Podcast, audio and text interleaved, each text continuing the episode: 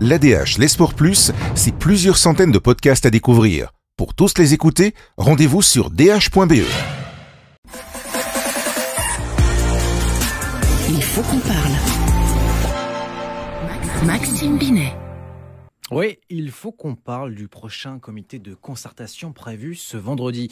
La réouverture des terrasses pour les restaurants, les perspectives pour la, pour la culture, plusieurs pistes sont avancées. Elles sont déjà diffusées dans la presse, elles fuitent dans la presse ce matin. On en parle ce matin avec Yves Copiters. Bonjour. Bonjour. Vous êtes épidémiologiste et professeur pour l'ULB. Yves Copiters, on a l'impression de revivre un mauvais épisode. Des négociations avant la réunion de ce vendredi. Un marchandage politique peut être déjà en cours. C'est comme cela qu'on gère une crise sanitaire en Belgique. Belgique. Alors c'est vrai qu'après chaque Codeco, on attend des mesures ambitieuses, des mesures cohérentes, mmh. des mesures qui sont justifiées, explicables, et c'est malheureusement pas ce qui arrive. C'est-à-dire que c'est toujours un patchwork de mesures, c'est-à-dire des mesures issues de négociations politiques, c'est-à-dire je te donne euh, les terrasses le 8 mai et toi tu me donnes la bulle de 2 à l'intérieur. Donc on va comme ça euh, être dans des mesures liées à des marchandages politiques. Alors on peut comprendre que la, décision politique elle est complexe parce qu'elle est liée à toute une série d'éléments, dont bien sûr le lobby des secteurs et des.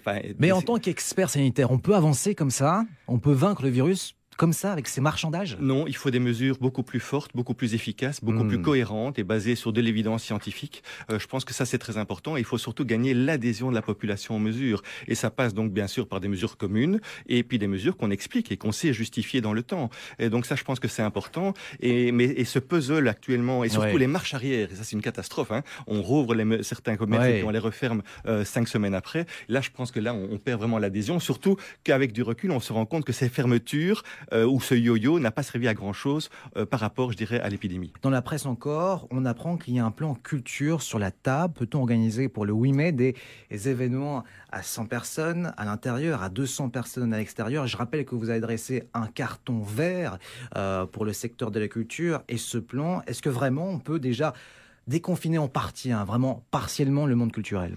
Je pense que oui. Je pense que euh, les protocoles euh, qu'on a utilisés en, euh, après juin, après la première vague, ont très bien fonctionné dans les théâtres, dans pas dans les salles de concert malheureusement, mais dans les cinémas à l'extérieur. Donc ça, c'est des choses qu'on pourrait reprendre et, c'est des choses qu'on aurait dû oser reprendre. Je pense déjà à partir de janvier, février, une fois qu'on était bloqué, je dirais, dans ce plateau post seconde vague. On aurait déjà dû rouvrir les théâtres, les cinémas, fin de l'hiver. Oui, je pense qu'on aurait. Plus tôt alors peut-être pas fin de l'hiver. Enfin oui après, là, une fois qu'on avait compris qu'on était bloqué dans un plateau euh, post-seconde vague, ben, on, au lieu d'attendre, on aurait pu euh, imaginer de reprendre déjà des activités à moindre risque. Et ces activités à moindre risque, ce sont des activités encadrées dans lesquelles euh, les secteurs mettent en place des protocoles stricts et dans lesquels les, utilisateurs, les clients hmm. sont conscients du risque qu'ils prennent et le limitent avec des gestes barrières. Yves Copiter, c'est encore, vous êtes très critique à l'encontre des, autorités en, en, vous entendant là. J'ai l'impression qu'on aurait pu faire beaucoup de choses autrement. Oui, alors c'est bien sûr, c'est toujours facile de, de, refaire l'histoire et je veux sûrement pas euh, me montrer comme euh, faiseur de leçons parce que moi-même je n'ai pas, euh, je n'ai pas, hmm. enfin, je n'ai pas les bonnes recettes. Hein. on, on fait que analyser ce qui se passe et ce qui s'est passé. Maintenant, on peut quand même aussi avoir un regard critique par rapport à ce qui s'est passé dans cette crise.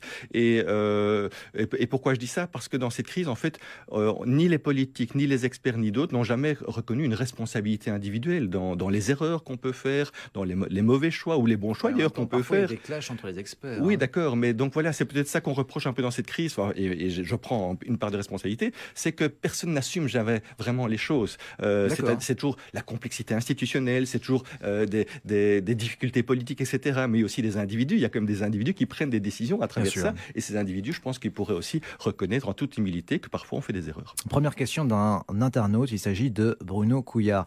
À votre avis, qu'est-ce qui est le plus dangereux euh, d'un point de vue sanitaire? Des rassemblements sauvages sans distance ni masque dans des parcs urbains ou bien des cinémas, des théâtres, des activités de loisirs ouverts où le port du masque serait d'application avec une capacité adaptée. Donc c'est une question de Bruno Couillard. Votre réponse, Yves Copiters Je pense que c'est la première. Ce sont les rassemblements sauvages ou non structurés, entre guillemets, même si c'est à l'extérieur et à l'extérieur, les, risques, les risques, sont moindres. Oui, c'est le plus dangereux parce que quand même, il va y avoir des débordements, les, les, gestes barrières ne seront sans doute pas appliqués.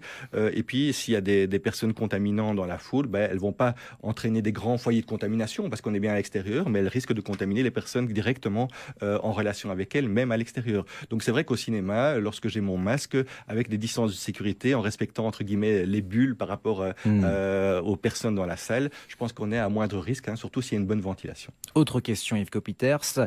Gilles nous a écrit sur les réseaux sociaux de la Libre, DH.be, DH Radio et aussi sur l'avenir. Il dit ceci, l'Agence européenne des médicaments recommande le vaccin Johnson Johnson. C'est plutôt une bonne chose pour notre stratégie de vaccination, mais on se rappelle qu'AstraZeneca aussi avait connu un problème concernant ces thromboses vraiment rares. Euh, apparemment, c'est sensiblement la même chose pour Johnson Johnson. Il faut adapter aussi notre stratégie de vaccination, vacciner avec ce type de vaccin les plus de 56 ans uniquement Alors moi, je ne le sais pas encore. On hmm. attend maintenant donc vendredi la décision de l'agence euh, fédérale des médicaments, donc euh, au niveau belge.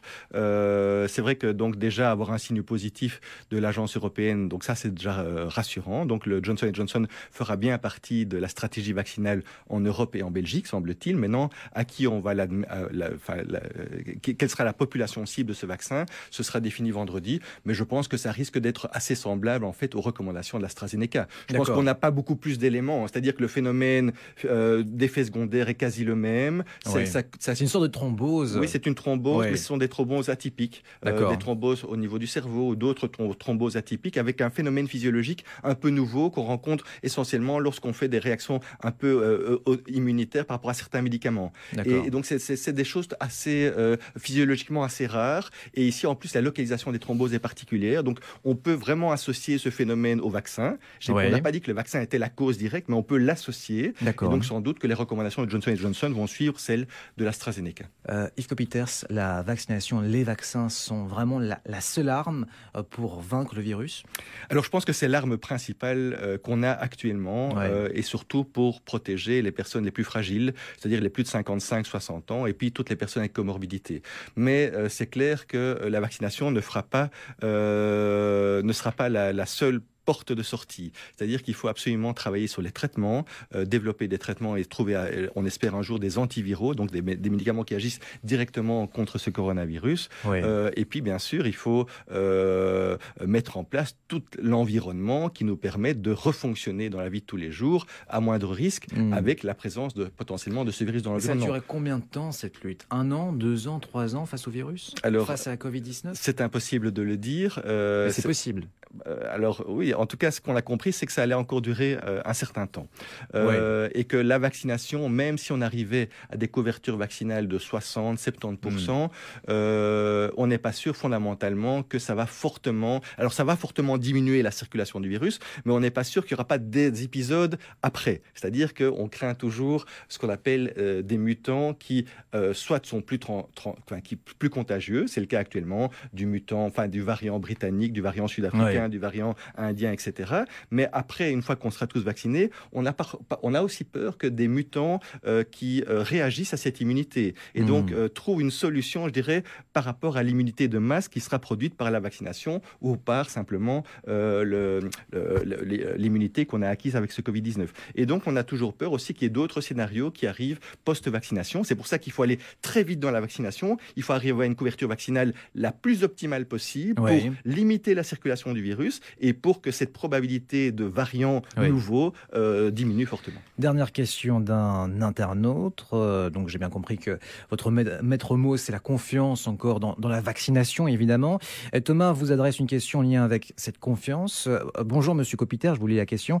Si vous aviez en face de vous un complotiste, un anti-vaccin ou un autre type de profil, que lui diriez-vous? Par rapport à, la réaction que peut susciter les vaccins euh, sur les réseaux sociaux notamment Alors d'abord, j'essayerai de comprendre ces arguments et j'essayerai de, de, faire de la, pas de la pédagogie parce que mon but n'est pas de convaincre à tout prix, mais en tout cas de, de trouver des arguments scientifiques pour euh, documenter euh, ce qu'il dit ou en tout cas trouver des arguments pour éventuellement le contredire. Ça c'est la première chose.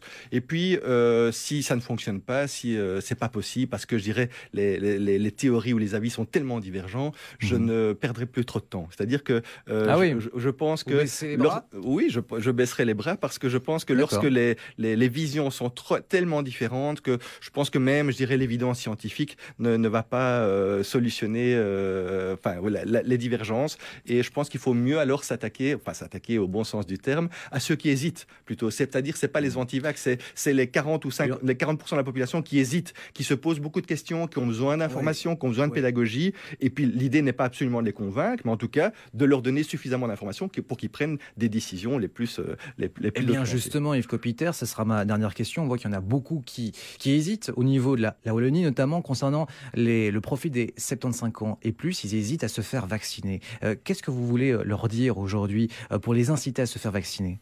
Donc, je pense qu'on peut être tout à fait rassurant sur l'efficacité des vaccins. C'est-à-dire que lorsque je reçois un vaccin de type Pfizer ou autre avec une efficacité de 90 à 95% ça veut dire en fait que même à titre individuel, je suis complètement protégé des formes graves euh, de ce Covid-19 et, et, bien sûr du risque de mortalité. Et j'ai encore une probabilité de 5 à 10% de faire une forme banale, entre guillemets. Donc, c'est vrai que la vaccination est une vraie arme pour, pour se protéger individuellement. Mais puis, la vaccination, c'est une arme pour se protéger collectivement puisqu'on sait que si on arrive à ces taux de vaccination de 70-80%, en tout cas une immunité collective dans la population. Vous, pensez qu'on y arrivera? Alors oui, alors clairement, le virus va diminuer euh, de, circuler, c'est-à-dire qu'il y aura moins de possibilités de, se transmettre euh, de personne à personne, et c'est clairement, la, je dirais, les, perspectives pour reprendre une vie plus normale. Donc c'est vrai que se faire vacciner euh, lorsqu'on est à risque, et je vous rappelle quand même que le grand facteur de risque de cette maladie, c'est l'âge. Hein, au plus de 60, 65, 70, 75 ans, ben, ce sont, un facteur de risque de complications. Et donc, ce sont bien des personnes prioritaires pour cette vaccination. Et je pense qu'ils peuvent faire confiance à cette vaccination en termes d'efficacité. Et alors, en termes d'innocuité et d'effets secondaires, je pense qu'on est quand même, avec ces, millions de doses quand même données actuellement, on, a commence, on commence à avoir un, vrai recul sur ce qu'on appelle la pharmacovigilance, les effets secondaires. Et pour l'instant, les effets secondaires, outre l'aspect euh, vasculaire de l'AstraZeneca ou des vaccins ouais. adénovirus, je pense que pour les vaccins ARN messagers, pour l'instant, quand même, les nouvelles sont très positives. Merci beaucoup. Yves Copiters d'avoir été mon invité dont il faut qu'on se parle. Merci. Il faut qu'on parle. Maxime Binet. L'ADH, les Sports Plus, c'est plusieurs centaines de podcasts à découvrir. Pour tous les écouter, rendez-vous sur dh.be.